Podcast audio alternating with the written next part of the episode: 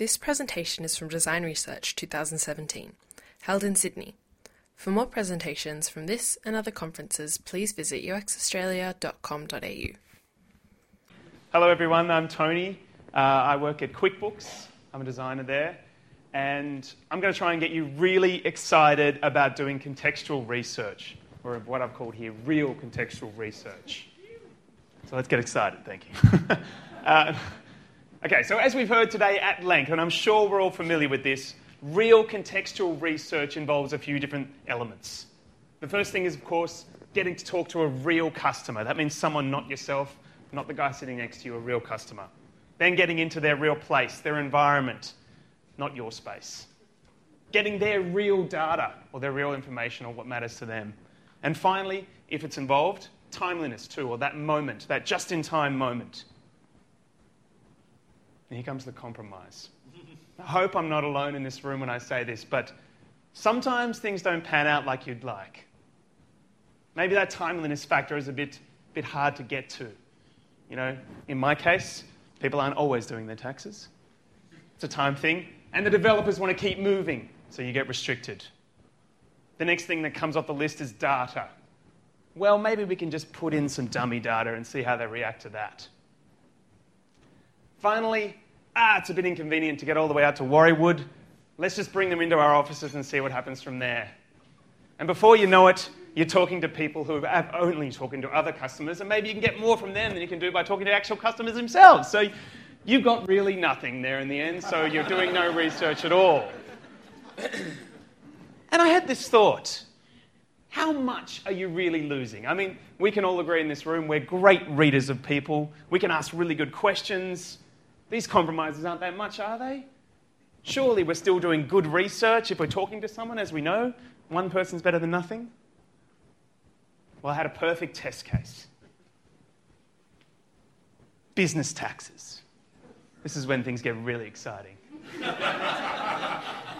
In my case, I'd done a whole bunch of research already, some of which was some of that compromised research on the phone, in our offices, and I really had a good test case to test this out.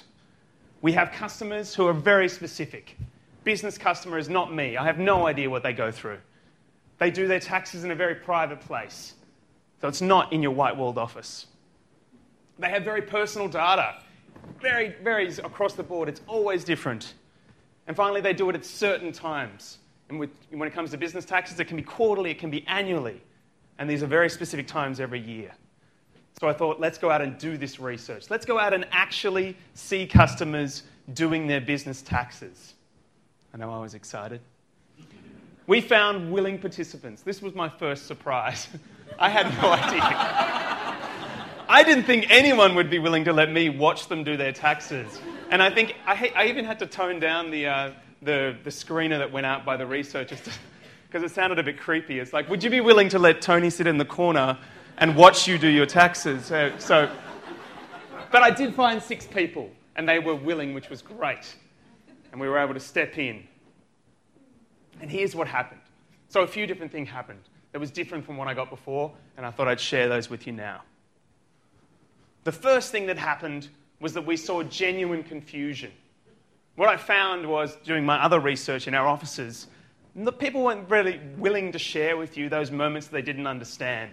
You often hear people say, ah, I think other people might be confused by that, or you might want to tone that one down, or this is all great, I understand everything you're saying here. Well, in this case, we actually got into situations where my colleague had a bit of an argument with one of our customers because he pointed out she was doing something wrong in her taxes. And she actually turned around and said, Well, I've been doing this way for years, and no one's ever said that was wrong this way. We said, Well, I'm sorry, but you're wrong, but let's not, let's not raise the issue here, let's tone it down a bit. We also saw another guy go through his, pre- through his taxes and he used a pencil.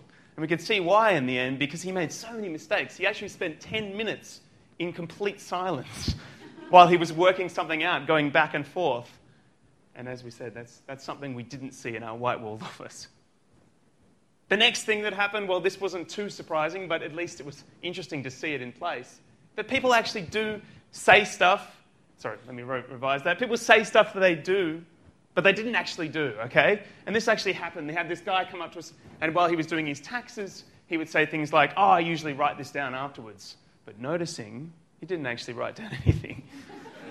we had another lady, and this was a key point because me and my PM had this ongoing argument as we were doing the research about how much mental math people are doing.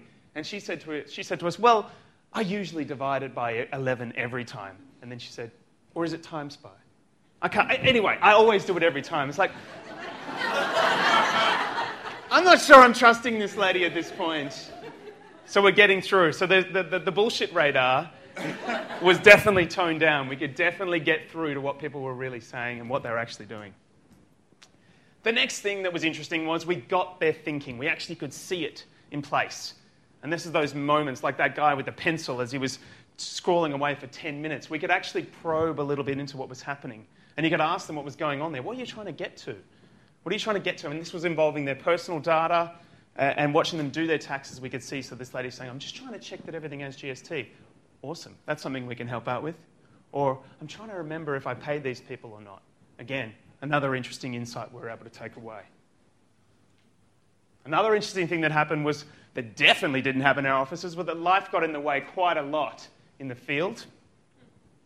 This lady actually spent five minutes on the phone, got up and went into a shop and walked away from the screen and actually uh, spoke to a customer for five minutes. When she came back, everything had logged out and she had to type passwords to get back in. And again, just another interesting example of something that doesn't happen during your research interviews.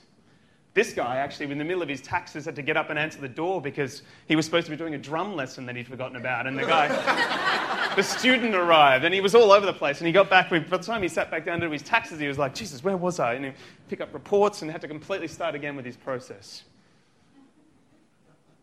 Finally, I think one of the best things we got is a, a bit more of a perspective on what the real end to end experience was like. During our research and the interviews we'd done before, we got a sense of what the middle part was right, but we were missing these top parts and the bottom parts and the edges. So when I'm talking about those situations at the, the very beginning of the process, or even at the very end that you may have sort of cut short in your design, we had a lady actually say to us, "Oh yes, but this tax is, this tax year is actually different." So it turns out that in, in February the timelines actually cross over, and for that one time, you get two taxes happening at the same time. We had no idea. Another lady said, Here, we'll manage, we pay by credit card to manage our cash flow. And that was an interesting insight because we had no, not allowed for credit card at the end of our process. We're like, oh, credit card. Forgot about that one. so, in conclusion, keep as close to reality as you can. That's my advice. If I can press upon it as much, I'm sure you're all into it anyway, but maybe this is worth reminding ourselves because if you're not doing it, you're not getting the full picture. And even if you are doing it, you're probably not getting the full picture. But just keep doing it anyway. So thank you very much. We hope you enjoyed this presentation from Design Research 2017. For more presentations from this and other conferences, please visit uxaustralia.com.au.